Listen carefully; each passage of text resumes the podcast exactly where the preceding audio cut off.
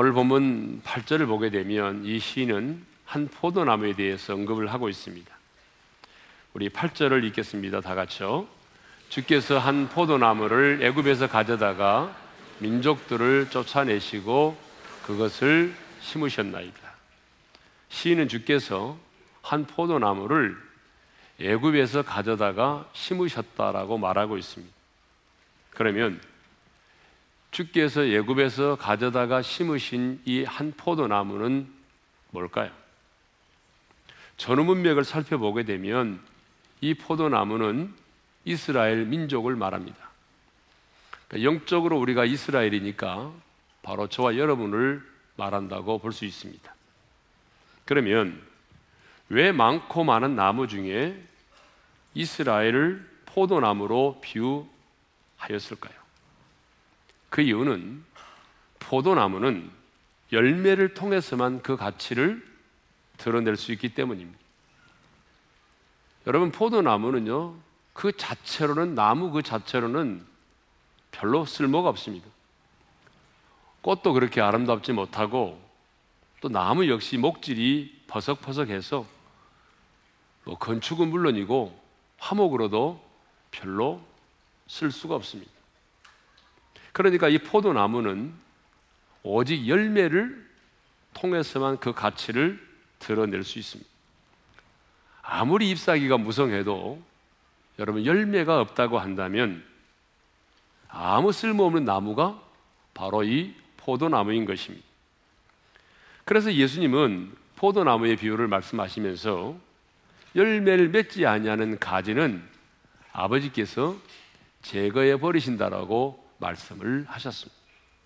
자, 이런 특성 때문에 성경을 보게 되면 구원받은 백성인 저와 여러분들을 포도나무, 또 포도나무의 가지로 비유를 하고 있는 것입니다. 그런데 이 한 포도나무를 어디에서 가져다가 심으셨다고 말씀하고 있어요? 애굽에서, 그렇죠?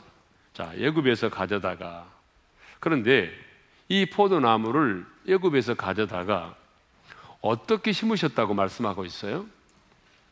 민족들을 쫓아내시고 그것을 심으셨다라고 말씀하고 있습니다.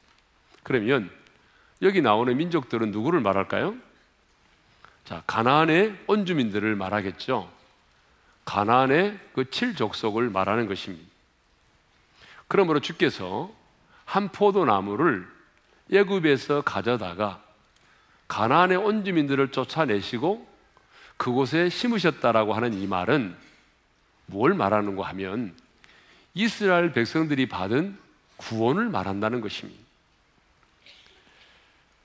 그렇습니다. 하나님은 사백삼십 년 동안 애굽에서 종살이 하던 이스라엘 백성들을 구원해 내셨습니다. 홍해를 건너게 하시고 광야를 지나서 마침내 가나안 땅에 이르게 하셨습니다. 그리고 가나안의 온주민들을 몰아내시고 바로 그 땅 가운데 정착하여 살게 하셨죠. 그런데 여러분, 이 일을 누가 행하셨다라고 말씀하고 있습니까? 누가 이 한 포도나무를 애굽에서 가져다가 민족들을 쫓아내시고 가나안 땅에 심으셨다고 말씀하고 있습니다. 누가 사백삼십 년 동안 애굽에서 종살이하던 백성들을 건져내요, 여러분, 가나안의 원주민을 몰아내고 그 땅 가운데 살게 했다라고 말씀하고 있습니까? 누구죠? 주께서. 그래서 팔 절을 다시 한번 읽겠습니다. 다 같이요. 주께서 한 포도나무를 애굽에서 가져다가 민족들을 쫓아내시고 그것을 심으셨나이다. 팔 절에 중요한 세의 동사가 나오는데 가져다가 쫓아내시고 심으셨다라고 하는 말입니다. 누가 그렇게 하셨다는 얘기죠? 주께서 가져다가 쫓아내시고 심으셨다는 것입니다. 그렇습니다. 어떤 나무도 스스로 옮겨질 수 있는 나무는 없습니다. 포도나무가 아무리 똑똑해도 자기 스스로 애굽에서 가나안 땅에 옮겨 심겨질 수는 없습니다. 그러니까 누가 하셨습니까? 하나님께서 하셨습니다. 하나님께서 당신의 열심으로, 당신의 그 능력으로 이스라엘이라고 하는 한 포도나무를 애굽에서 가져다가 가나안의 원주민을 몰아내시고 그 땅 가운데 심으셨습니다. 그래서 하나님은 당신이 이스라엘 백성들을 구원해낸 그 사건을 하나님의 열심으로 이루셨다라고 말씀하고 있습니다. 에스겔 삼십구 장 이십오 절입니다. 다 같이요. 내가 이제 내 거룩한 이름을 위하여 열심을 내어 야곱의 사로잡힌 자를 돌아오게 하며 이스라엘 원족속에게 사랑을 베풀지라. 하나님의 열심으로 그 일을 이루셨다라고 말씀을 하고 있습니다. 그렇습니다. 우리의 구원은 전적으로 하나님의 열심에 의해서 이루어졌습니다. 우리를 포기하지 않으시는 그 하나님이 당신의 그 열심으로 마침내 우리의 구원을 이루신 것입니다. 그래서 십오 절을 보게 되면 구원받은 이스라엘 백성들을 이렇게 표현하고 있습니다. 십오 절 상반절입니다. 다 같이요. 주의 오른손으로 심으신 줄기요. 주의 오른손으로 심으신 줄기라는 것입니다. 여기서 오른손은 뭘 말할까요? 언제나 권능과 능력을 상징하는 것입니다. 그러니까 주님의 권능과 주님의 능력으로 그 오른손으로 어떻게 했다는 얘기요? 심으신 줄기라는 것입니다. 주님의 권능으로 구원해낸 백성이라 그 말이죠. 그렇습니다. 저와 여러분 역시 하나님께서 이 애굽이라고 하는 세상에서 우리를 건져내서 가나안이라고 하는 하나님의 나라라고 하는 이 땅 가운데 우리를 심으셨습니다. 그러니까 하나님이 애굽이라고 하는 바로의 압제에서 시달리고 있던 우리들을 그 세상 가운데서 건져내서 우리로 하여금 하나님 나라의 백성이 되게 하신 것입니다. 그러니까 우리가 가나안 땅에 옮겨지기 전까지 우리는 누구의 지배를 받고 있었을까요? 세상이라고 하는 애굽에서 바로의 지배를 받고 있었어요. 바로가 누구를 상징합니까? 이 세상의 신을 상징하니까 이 세상의 신의 지배를 받고 있었다. 이 세상의 임금, 공중권세 잡은 자를 따라다니면서 이 세상의 풍속을 따라 지내며 살았던 저와 여러분들이라는 것이죠. 그랬던 우리를 하나님이 이 애굽이라고 하는 세상에서 우리를 건져내어 가나안이라고 하는 하나님의 나라의 백성으로 삼아주셨습니다. 할렐루야. 그러니까 저와 여러분이 오늘 이렇게 구원을 받고 하나님의 자녀로 여기 이 자리에 앉아있다라고 하는 것은 오직 하나님의 은혜로 된 것입니다. 오직 그 하나님의 능력으로 된 것입니다. 오직 그 하나님의 열심으로 된 것입니다. 그런데 하나님은 여기 이스라엘이라고 하는 한 포도나무를 애굽에서 가져다가 민족들을 쫓아내시고 가나안 땅에 심으신 것으로 끝내지 않으셨습니다. 그 포도나무를 가꾸셨습니다. 자, 여러분 구 절의 말씀을 읽겠습니다. 다 같이요. 주께서 그 앞서 가꾸셨으므로 그 뿌리가 깊이 박혀서 땅에 가득하며. 자, 주께서 가꾸셨는데 어떻게 가꾸셨다라고 말씀하고 있습니까? 그 앞서 가꾸셨다라고 말씀하고 있습니다. 여러분, 앞서 가꾸셨다는 말이 무슨 말일까요? 하나님께서 이스라엘의 구원을 위하여 친히 많은 것들을 준비하셨음을 말합니다. 그렇습니다. 농부가 한 포도나무를 옮겨 심기 전에 여러 가지 준비를 하듯이 하나님께서도 이스라엘을 적과 꿀이 흐르는 저 약속의 땅 가나안 땅에 정착시키기 위해서 많은 것들을 하나님이 준비하셨습니다. 예를 들어 보게 되면 이스라엘 백성들을 애굽에서 이끌어내기 위해서 모세라고 하는 한 지도자를 예비하셨습니다. 그렇죠? 죽을 수밖에 없는 자를 살리시고 바로의 궁에 들어가서 교육을 받게 하고 또 하나님은 광야의 지도자가 되도록 하기 위해서 미디안 광야에서 사십 년 동안 광야의 훈련을 받게 하시고 이렇게 모세라고 하는 지도자를 하나님이 준비하셨습니다. 그것만이 아니죠. 가나안 땅을 준비시키시고 가나안 땅에 살고 있는 온 주민들로 하여금 포도원을 만들고 각자의 거주할 수 있는 집들을 준비시켜 오셨습니다. 그래서 이스라엘 백성들이 가나안 땅에 들어가 그 온주민을 몰아내고 그들이 만들어 놓은 포도원과 그 집들과 그 모든 것들을 전리품으로 취하여 살게 하셨습니다. 하나님은 어떤 일을 행하실 때 여러분 즉흥적으로 어떤 일을 결코 행하시지 않습니다. 우리의 구원도 마찬가지입니다. 여러분 저와 여러분의 구원도 뭐 즉흥적으로 이루어진 게 결코 아니라는 사실이죠. 하나님이 창세전에 그리스도 안에서 그 기쁘신 뜻대로 우리를 선택하셨습니다. 그리고 하나님이 메시아이신 예수님을 보내주시겠다고 약속을 하셨고 때가 참에 이천 년 전에 메시아이신 예수님을 이 땅 가운데 보내셨습니다. 그리고 이천 년 전에 하나님의 아들 예수님이 십자가에서 우리의 모든 죄를 뒤집어 쓰시고 그 죄값을 완벽하게 지불하셨습니다. 죽으시고 부활하셨습니다. 승천하셨습니다. 승천하심으로 보혜사 성령을 우리 가운데 보내주셨습니다. 여러분 우리가 받은 구원을 잘 생각해 보면 우리의 구원을 위해서 하나님이 준비시켜 놓은 것들이 얼마나 많은지 몰라요. 여러분 우연히 예수를 믿은 것 같지만 여러분 하나님이 치밀한 전략과 하나님이 철저하게 준비시켜 놓은 것들을 통해서 우리가 구원을 받았습니다. 그러니까 여러분 우리는 몰랐지만 우리는 몰랐지만 하나님께서 우리의 구원을 위해서 누군가를 내 곁에 두셨습니다. 그 내 곁에 두신 분이 부모일 수도 있고요, 직장의 동료일 수도 있고 친구일 수도 있죠. 그가 나의 구원을 위해서 기도했습니다. 그리고 나로 하여금 어느 날 그 복음을 듣게 하셨습니다. 복음을 듣는 순간 성령께서 내 마음의 문을 여시고 그 진리를 깨닫게 해주셨습니다. 그래서 내가 예수님을 믿고 입으로 시인하는 순간 거듭나게 되었고 내 이름이 하나님 나라의 생명책에 기록되게 되었습니다. 여러분 우리가 받은 구원을 봐도 이게 즉흥적으로 이루어진 사건이 결코 아니라는 거죠. 그러니까 그때는 몰랐는데 예수 믿고 난 이후에 돌이켜보니 하나님이 나의 구원을 위해서 준비시켜 놓은 게 얼마나 많냐. 하나님이 나의 구원을 위해서 준비시켜 놓은 사람도 있었고요, 사람만 있는 것이 아니라 그때는 몰랐지만 하나님이 나의 구원을 위해서 준비시켜 놓은 환경과 사건, 인생의 풍랑들이 얼마나 많았어요. 그 인생의 풍랑을 만날 때 우리는 너무 풍랑이 힘들고 어려워서 왜 내 인생 가운데 이런 풍랑이 일어나느냐라고 우리가 울부짖었지만 돌이켜보니 그 인생의 풍랑 때문에 내 자신의 연약함을 알고 내 마음의 문을 열고 여러분 겸손히 주님을 영접할 수 있게 된 것입니다.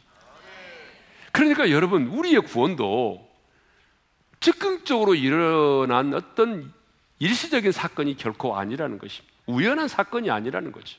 우리의 구원은 철저하게 하나님께서 준비시키심으로 이루어진 은혜의 사건인 줄로 믿습니다.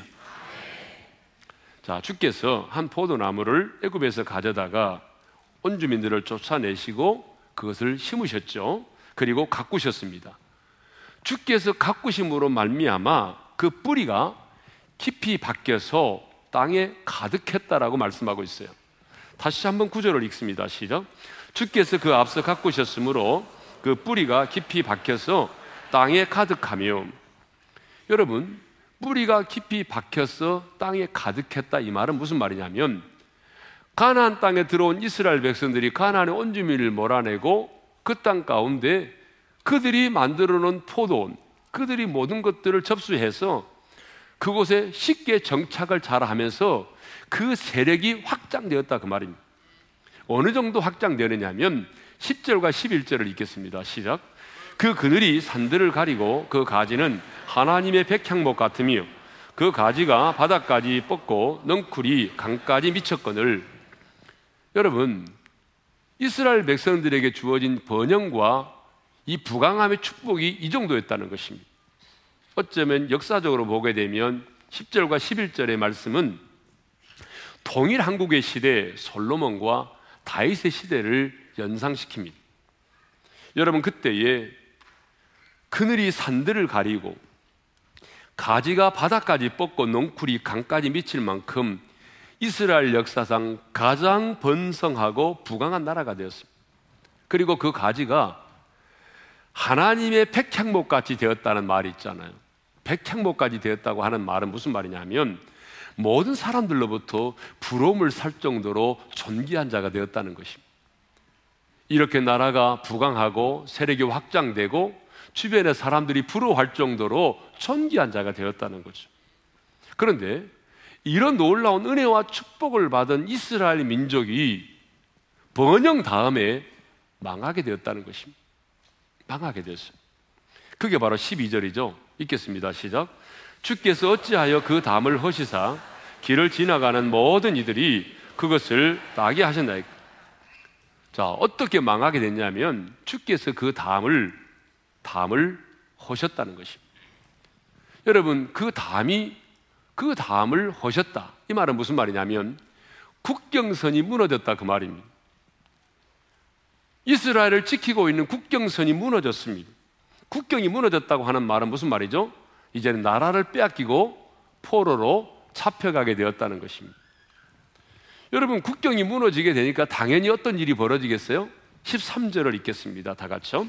숲속의 멧돼지들이 상해하며 들짐승들이 먹나이다.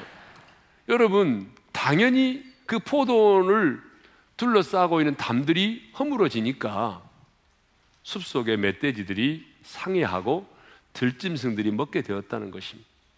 그 담을 헐어버리자. 숲속의 멧돼지와 들짐승들이 포도원에 들어와서 그 포도원을 짓밟고 그 열매를 다 먹어버렸다는 것입니다. 자, 여기서 숲속의 멧돼지와 들짐승들은 누구를 상징할까요? 이방인들을 상징합니다. 히브리인들은 특별히 돼지, 돼지를 가장 혐오한 짐승으로 여겼어요. 그런데 집에서 기르는 돼지보다도 여러분 숲속에 있는 멧돼지는 그들이 가장 난폭하고 혐오스러운 짐승으로 인식을 하고 있었습니다. 그러니까 그들 눈에 가장 혐오스럽고 난폭한 이방인인 아수르라고 하는 나라가 이 포도원, 이스라엘의 포도원에 들어와서 포도원을 완전히 어떻게 헤집고 다니면서 어떻게 됐어요? 그 포도원을 황폐화시켜버렸다는 것입니다. 포도원을 짓밟고 또 귀한 것들은 가져가고 사람들마저도 포로로 끌고 갔다는 것입니다. 그런데 여러분, 누가 그렇게 하셨다는 것입니까? 누가? 주께서 그렇게 하셨다는 거 아닙니까? 여러분, 애굽이라고 하는 나라에서 애굽에서 가져다가 한 포도나무를 애굽에서 가져다가 민족들을 쫓아내시고 그 땅 가운데 심으신 하나님께서 앞서 가꾸시고 뿌리를 깊이 내리게 하시고 세력을 확장시켜 주시고 백향목처럼 귀하게 존귀하게 사람들로부터 여김을 받게 하셨던 그 하나님, 그러한 번영과 여러분 부강함을 허락해 주셨던 그 하나님이 여러분 그렇게 하셨다는 거죠. 왜 하나님께서 그렇게 하셨을까요? 왜? 여러분, 하나님께서 아수르의 군대를 막아낼 힘이 없었기 때문일까요? 아니죠. 결론적으로 말씀드리면 여러분, 그들이 하나님의 말씀에 순종하지 않았기 때문입니다. 하나님의 말씀을 거스리고 불순종했기 때문이죠. 하나님은 일찍이 역대하 칠 장 십구 절 이십 절에서 이렇게 말씀하셨습니다. 다 같이 읽습니다. 시작. 너희가 만일 돌아서서 내가 너희 앞에 둔 내 율례와 명령을 버리고 가서 다른 신들을 섬겨 그들을 경배하면 내가 너희에게 준 땅에서 그 뿌리를 뽑아내고. 주님은 여러분 이 말씀만이 아니라 여러 차례 여러 곳에서 경고를 하셨습니다. 내가 약속의 땅 가나안에 들어가면 이렇게 축복을 할 것이다. 그러나 내가 너희들에게 이런 축복을 주겠지만 너희들이 내게서 돌아서서 나를 섬기지 아니하고 우상을 숭배하고 그 말씀을 순종하지 아니하면 어떻게 하겠다는 거예요? 내가 그 뿌리를 뽑아내겠다. 그 말이에요. 여러분, 왜 하나님께서 이스라엘 나라로 패망하게 하셨습니까? 여러분, 포도나무 가지가 열매를 맺지 않았기 때문이죠. 여러분, 포도나무의 가치는 열매를 맺는 것인데 하나님께서 여러분 그 포도나무를 애굽에서 가져다가 심으신 이유가 뭐예요? 포도나무를 왜 심었어요? 열매를 맺도록 하기 위해서잖아요.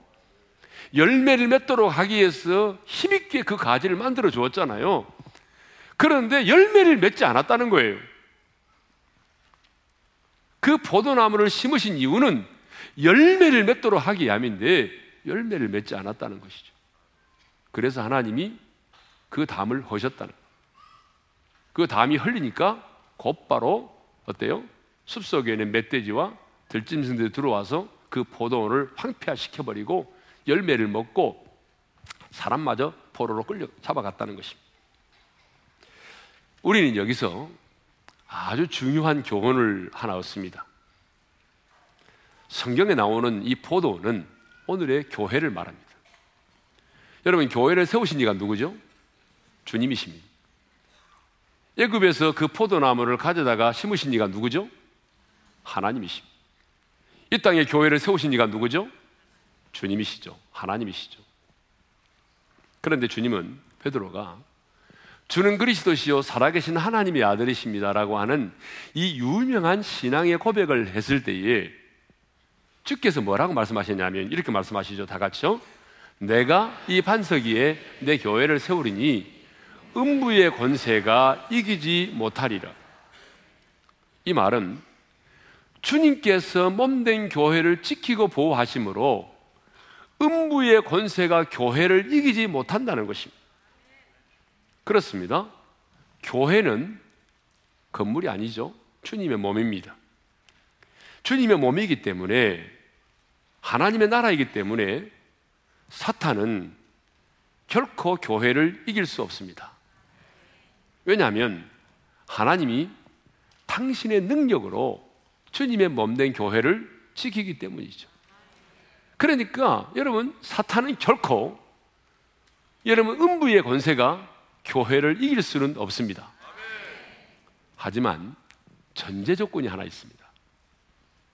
그 전제 조건이 뭐냐 그러면 주님의 몸된 교회가 그 머리 대신 주님의 지시를 받고 주님이 말씀하신 그 말씀 앞에 순종하여 살 때입니다. 다시 말하면 주님의 몸된 지체들이 포도나무이신 주님께 붙어 있어서 주님이 원하시는 열매를 맺을 때입니다. 무슨 말이냐 그러면 주님이 세우신 몸된 교회라고 할지라도 주님이 음부의 권세가 교회를 이기지 못한다라고 약속하셨을지라도 하나님의 말씀 앞에 불순종하고 주님의 몸에 붙어있지 않고 주님이 원하시는 열매를 맺지 못한다고 한다면 주님이 그 포도원의 담을 허무신다는 것입니다. 보호의 장벽을 거두신다는 거죠. 여러분, 그 보호의 장벽을 거두시면 곧바로 어떤 일이 벌어질까요? 여러분, 사탄과 그를 추종하는 자들에 의해서 포도원은 여러분 짓밟힘을 당하고 수탈을 당할 수밖에 없는 것입니다. 이 말을 요한계시록에서는 뭐라고 표현하냐면 하나님이 촛대를 옮기신다라고 표현하고 있습니다. 오늘 우리들 주변에 이렇게 숲속의 멧돼지와 들짐승들의 공격을 받아서 황폐화된 포도원, 이 교회들이 얼마나 많이 있습니까?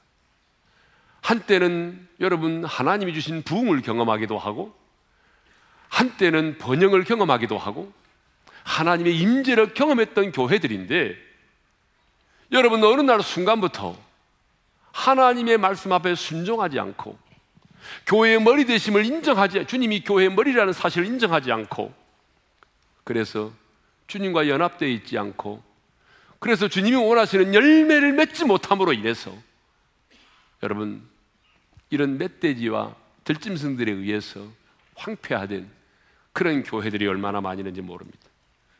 그러므로 교회인 우리는 늘 내 생각을 내려놓고 여러분 교회의 머리 되신 주님의 지시에 절대적으로 순종을 해야 됩니다. 여러분, 우리가 교회 역사를 보게 되면 한 시대에 그렇게 하나님의 부흥의 역사를 경험했던 교회들이 지금 이 시대에 여러분 완전히 황폐화된 교회들이 얼마나 많습니다. 그러므로 여러분, 교회된 우리 모두가 지금 우리 은혜 가운데 우리 교회가 부흥하고 있고 은혜 가운데 성장하고 있지만 여러분, 이게 중요한 게 아니에요. 정말 중요한 것은 이 주님의 몸된 지체된 우리들이 얼마나 주님의 말씀 앞에 순종하며 사느냐에 달려 있습니다.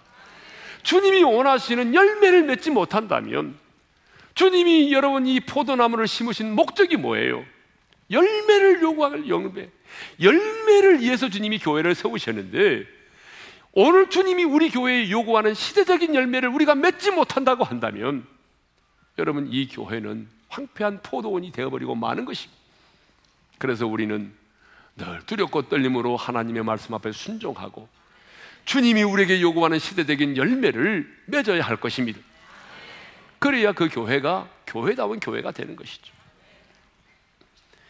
이제 이 시인은 자신들이 처해 있는 포도원의 참담함을 토로한 다음에 만군의 여호와이신 하나님께 기도를 드립니다.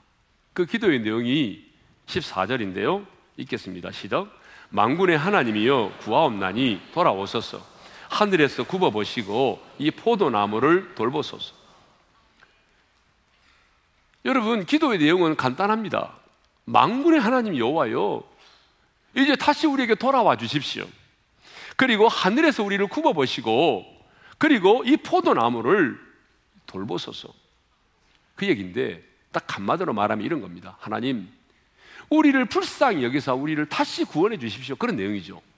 그런데 이 시인이 하나님 앞에 기도할 때 그냥 무조건 긍휼히 여겨주시고 불쌍히 여겨주시고 굽어보시고 우리를 도와주십시오라고 기도하지 않아요.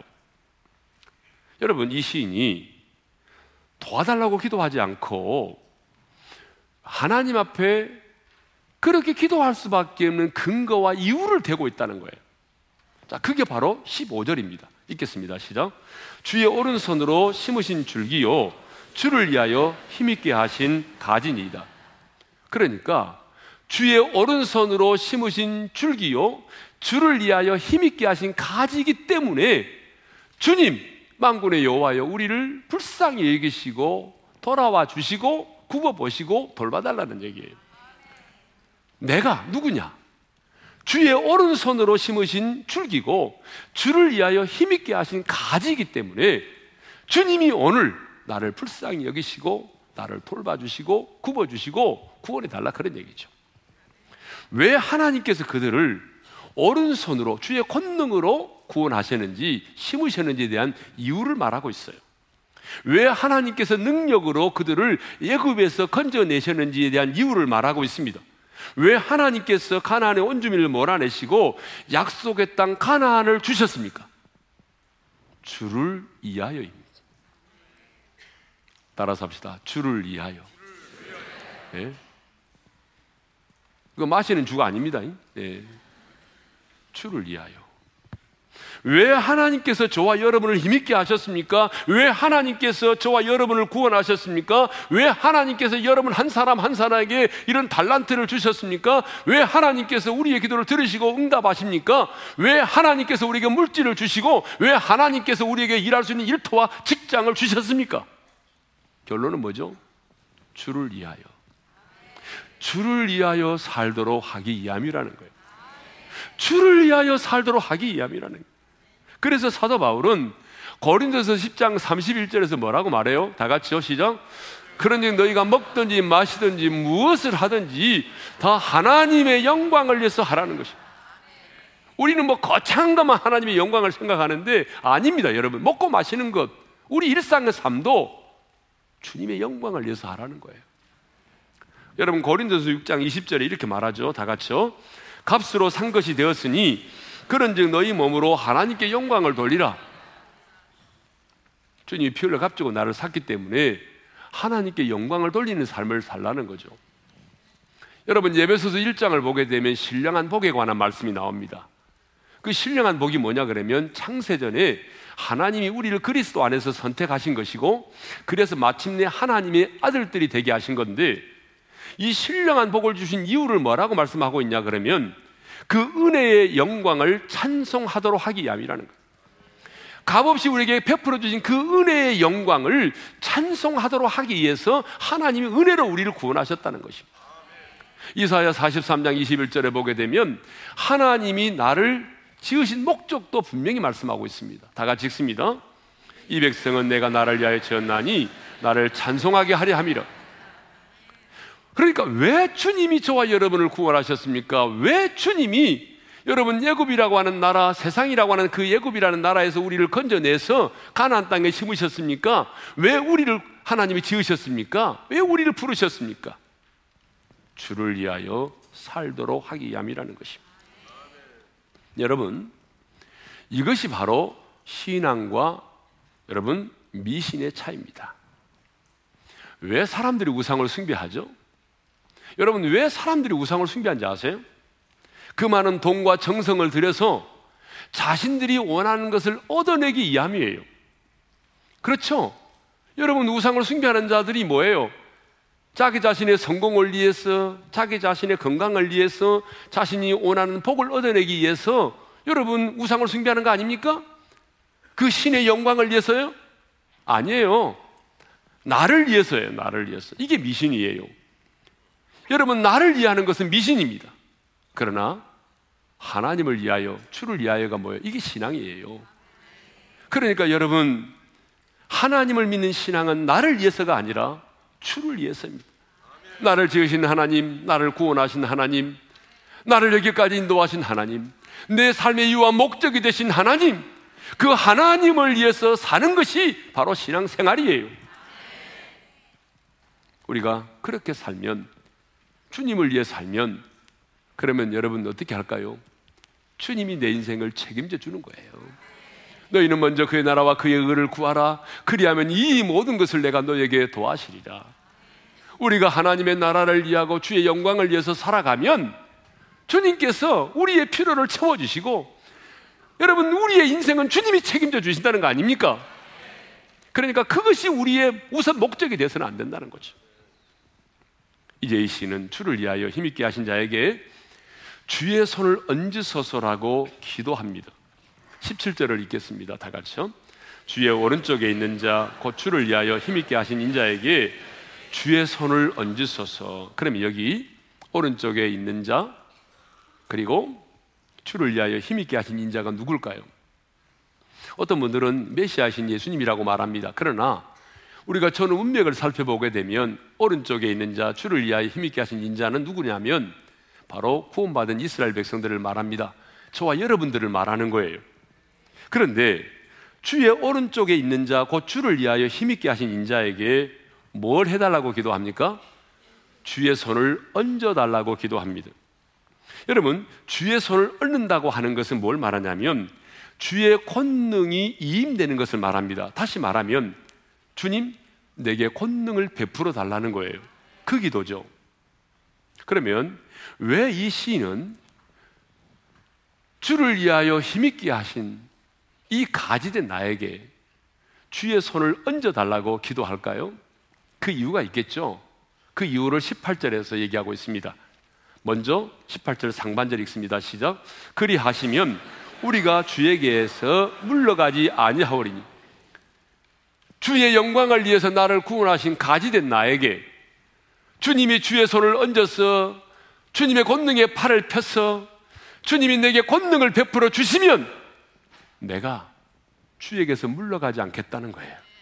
여러분, 물러가지 않겠다는 말이 무슨 말이냐면 내가 신앙을 버리지 않겠다는 거예요. 하나님으로부터 멀어지지 않겠다는 거예요.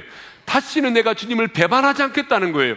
내가 다시는 우상을 숭배하지 않겠다는 거예요. 오직 하나님만을 바라보면서 내가 이제 하나님만을 의지하며 살겠습니다. 내 힘만으로는 안 됩니다, 주님. 그러니 주님, 권능의 팔을 펴서 그 능력의 손을 내게 얹어주십시오. 그러면 내가 주님의 능력으로 내가 주님과 멀어지지 않겠습니다. 우상을 숭배하지 않겠습니다. 바로 그 얘기죠. 두 번째 이유는 두 번째 이유는 우리를 소생하게 하소서입니다. 십팔 절 하반절 읽습니다. 다 같이 시작. 우리를 소생하게 하소서. 우리가 주의 이름을 부르리이다. 소생하게, 소생케 되기 위해서 주의 손을 얹어달라는 말이죠. 여러분, 이 소생이라고 하는 말을 묵상해 보면 지금 이 시인이 처해 있는 상태가 어떤 상태인가를 알 수 있죠. 소생이라는 말을 썼다는 것은 지금 이 시인이 처해 있는 상태가 죽은 자와 같다는 것을 알 수 있습니다. 하지만 내가 지금 죽은 자와 같은 상태에 있지만 주께서 그 손을 얹어주시면 내가 다시 살아날 수 있다는 것입니다. 모든 사람이 이제 너는 죽었어, 너희 시대는 끝이 났다라고 말하지만 그래도 주님이 권능의 팔을 펴서서 주님의 능력의 손을 내게 얹으시면, 주님의 능력이 내게 임하면 내가 무덤에서 죽은 자가 살아나듯이 다시 소생케 될 수 있다는 것입니다. 그렇습니다. 우리가 아무리 실패했을지라도, 우리가 아무리 넘어졌을지라도, 내 인생 가운데 한 줄기의 빛이 보이지 않는다 할지라도 주께서 오늘 찾아오셔서 그 권능의 발을 펴서 그 능력의 손으로 나를 얹어주시면, 하나님의 능력이 내게 임하면 우리는 다시 일어설 수 있습니다. 사탄은 끝이라고 말하고 사람들은 안 된다라고 말해도 주께서 그 권능의 손을 내게 얹으시면 우리는 다시 소생케 될 수 있습니다. 그런데 여러분, 이 소생케 되는 것보다 더 중요한 것이 있습니다. 그것은 우리가 주의 이름을 부르는 것입니다. 왜냐하면 소생케 됨으로 타락하고 소생케 됨으로 다시 주님과 멀어진 사람이 얼마나 많습니까? 이 시인은 목도했습니다.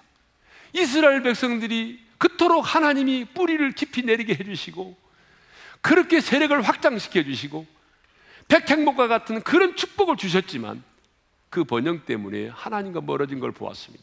그래서 여러분, 단순히 우리를 소생시켜 달라고만 기도하지 않습니다. 우리를 다시 일어서게 해달라고만 기도하지 않습니다. 여러분, 다시 일어서고 난 다음에, 다시 회복되고 난 다음에 타락하고 하나님과 멀어진다면 여러분, 그건 저주잖아요.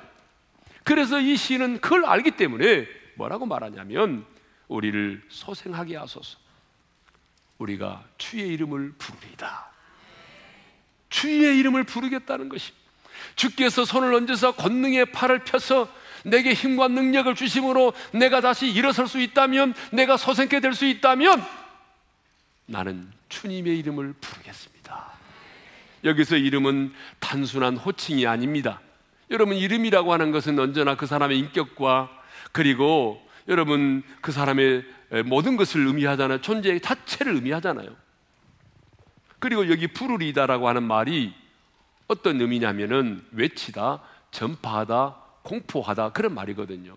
그러니까 주님의 이름을 부르겠다고 하는 것은 무슨 말이냐면 주님이 그 권능의 손을 내게 얹으심으로 나를 회복시켜 주시면, 주님이 나를 이렇게 회복시켜 주셨습니다. 주님이 다시 나를 다시 소생케 해주셨습니다. 그 주님을 찬양하겠다는 거예요. 그 주님의 이름을 사람들에게 전하겠다는 거예요. 그 이름에 합당한 삶을 살겠다는 거예요. 주님이 내게 행하신 그 이디하심을, 주님의 그 신실하심을, 하나님의 하나님 되심을 내가 만나는 모든 사람들에게 전하겠다는 거예요. 오늘 우리 중에 하나님과 멀어진 자가 있습니까? 번영 때문에 하나님과 멀어진 사람이 많죠.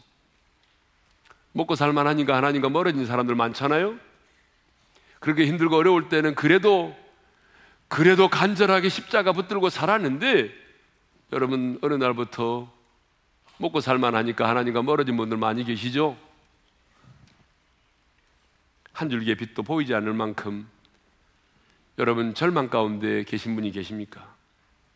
아니, 이제 내 인생은 끝이 났구나, 내가 숨만 쉬고 있지, 내가 무덤 가운데 있는 자와 같구나 라고 생각되는 분이 계십니까? 그래서 내 인생 끝이 났다라고 말하고 싶습니까? 아닙니다. 제가 늘 말씀드린 것처럼 사람의 끝이 하나님의 시작입니다. 저와 여러분이 누구입니까? 저와 여러분이 누구입니까? 오늘 본문에서 저와 여러분에 대해서 뭐라고 말합니까? 주께서 오른손으로 심으신 줄기라고 말합니다. 주님의 권능으로 나를 구원하신 내가 하나님의 자녀라는 것이죠. 주를 위하여 힘있게 한 가지라는 것입니다. 그러므로 주께서 오늘 내게 다가오셔서 권능의 발을 펴시고 주님이 그 능력의 손을 내게 얹으시면 주님의 권능이 내게 임함으로 우리는 다시 일어설 수 있습니다.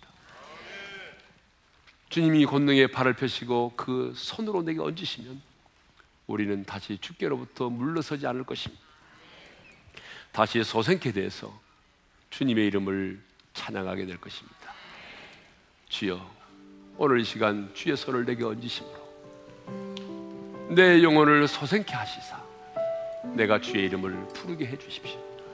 이 믿음의 고백을 담아서 이 찬양을 드립니다. 주님의 손으로 나를 붙드소서. 주님의 손으로 나를 붙드소서. 주님의 성령으로 나를 채워주소서. 주님의 사랑으로 주님의 사랑으로 나를 만지소서. 만지소서. 내 삶을 드림으로 주님께 영광 돌. 우리 다 같이 두 손을 들고 찬양 할렐루야. 찬양 할렐루야.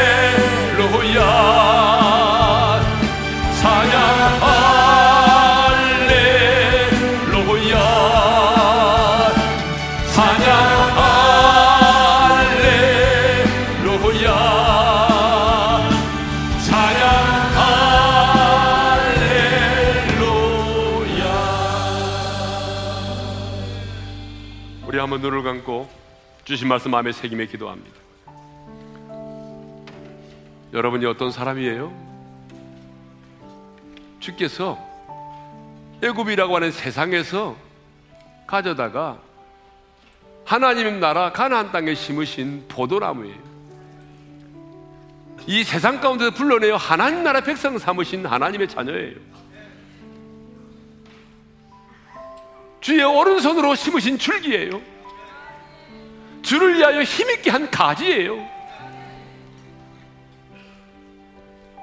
그런데 여러분, 여러분의 그 포도원이 황폐화되지 않았나요? 포도나무는 열매를 맺어야 된단 말이에요. 열매를 맺지 못하면 주님은 그 가지를 제거해버리겠다고 말씀하셨어요. 주님이 오늘 이 시대에 내게 원하는 열매가 있잖아요. 우리는 그 열매를 맺어야 되는 거예요. 그게 바로 주를 위해 사는 거예요. 우리의 첫 번째 기도 제목, 주여 내가 포도나무 된 가지로서 열매를 맺기를 원합니다.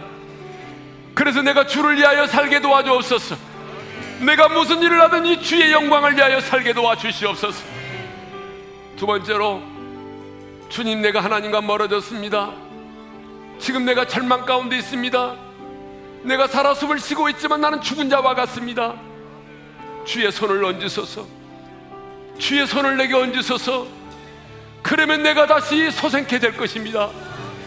하나님, 내가 소생케 되는 것이 목적이 아니라, 회복되는 것이 목적이 아니라 내가 주의 이름을 부르겠습니다.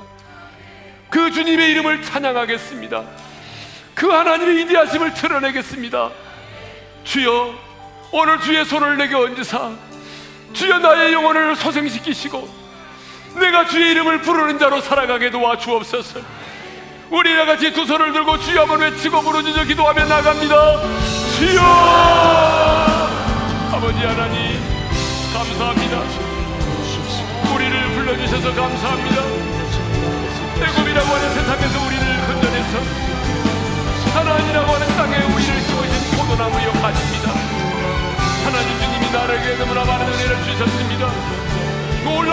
주셨습니다. 그러나 어느 순간 내가 열매를 맺지 못하고 있지는 않는지 하나님 아버지 열매를 맺지 못하는 제가 해버린다고 말씀하셨어. 하나님 아버지 오늘 우리의 삶에 이제 주님이 원하시는 열매가 맺혀지기를 원합니다. 열매가 있기를 원합니다.